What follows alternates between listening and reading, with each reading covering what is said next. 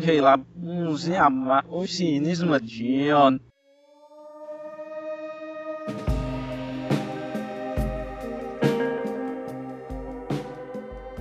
Eu nasci uma cidade onde as inundações são os desastres naturais mais comuns de ocorrerem. E em minha curta vida já tive que passar por elas uma vez ou outra. Dadas as devidas proporções, eu posso dizer que havia algo em comum em todas elas.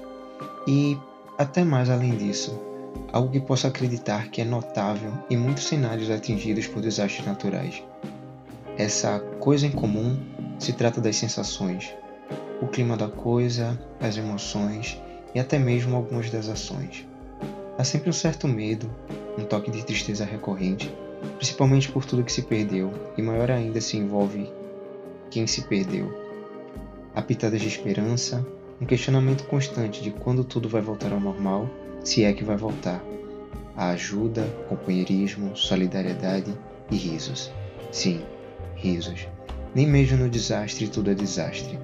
Há sempre uma oportunidade de nos aproximarmos, de esquecer um pouco o medo e as diferenças, porque não são fundamentais, agora que o que realmente importa é sobreviver por mais um dia. Já em um plano mais concreto, ocorrem também coisas incomuns. Vemos mercados se esvaziarem por pessoas estocando mantimentos, produtos faltando, preços subindo, e a pergunta do que realmente é essencial e qual o melhor jeito de passar por tudo isso. Não há escola, não há trabalho, não há show nem parque, muito menos um bate-bola amistoso ao domingo. A rotina agora é outra. Na verdade, não há rotina, há anti-rotina, que é sempre um vislumbre, a dois passos do caos.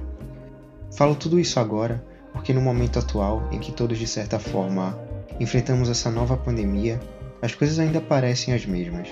Eu ainda vejo muito no presente de todas essas coisas que falei anteriormente. Mas sim, algo de diferente agora. Não tem casas caindo, água subindo, ventos fortes, terra deslizando, fogo intenso ou sequer barulhos muito altos.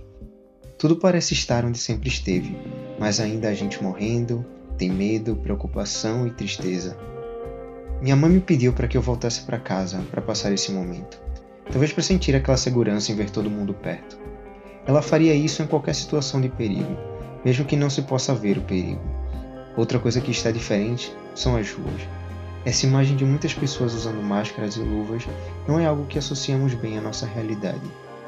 Eu tenho tentado respeitar todo esse estado de quarentena generalizada e evitado sair, mas para mim ainda é um pouco difícil às vezes, e sei que para outras pessoas também. E isso tudo me parece irônico e curioso. Não me entenda mal, eu sei bem a importância do isolamento nesse momento o quão essencial é evitar ao máximo que o vírus se propague ainda mais e termine por sobrecarregar o sistema de saúde, levando a mais mortes ainda. Não quero ser uma das perigosas vozes conspiradoras que negam a real ameaça que essa questão traz, ou propõem ideias absurdas sobre sua origem. Porém, me parece muito curioso quando penso no quanto afirmamos que nos dias atuais estamos tão isolados e desconectados uns dos outros, mas quando tal medida se torna essencial à nossa sobrevivência, isso se torna uma tarefa tão difícil. Talvez nossos instintos, como animais que somos, nos levem conscientemente a buscar os grupos e nos reunir. Mas, se tem algo que nos marca como humanos, é nossa capacidade de se opor aos instintos.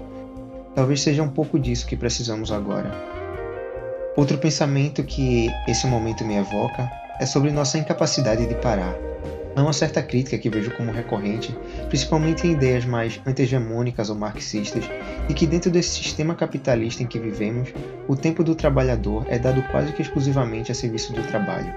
E em nosso dia a dia, parecemos constatar essa ideia cada vez que repetimos como mantra: Tô sem tempo, irmão. Mas toda essa situação atual nos faz constatar que falta tempo até para adoecer ou sobreviver à doença a crise econômica quase iminente e a recusa de muitos em respeitar o período de isolamento de seus trabalhadores nos faz pensar como não é apenas a doença que é capaz de levar nossas vidas, mas também o sistema. Em todo desastre natural, há duas coisas que se contabilizam primeiro: as mortes e o dinheiro. Você pode não saber muito sobre economia, mas pode entender bem o impacto que as lojas e casas destruídas por um furacão ou terremoto pode causar. Porém, em casos como agora, desses desastres invisíveis, não há muito para olhar. Mas acredite, há muito mais dinheiro indo embora. Um enchente não pode atingir mais do que alguns locais por vez. pandemias ganham o mundo. Poucos são os desastres com tanto poder para abalar todo o sistema. Eles não precisam de força suficiente para derrubar um edifício, ou sequer para arrancar uma folha de uma árvore. Talvez possa toda a humanidade morrer sem derrubar uma única pedra no chão. Apesar de tudo isso, como dizia o Douglas Adams, don't panic. O mundo não vai acabar, pelo menos por enquanto. Eu tento acreditar em nossa capacidade de sobreviver a essa pandemia, como sobrevivemos a muitas outras, como a varíola ou a AIDS. Lavem as mãos, fiquem em casa, comam bem.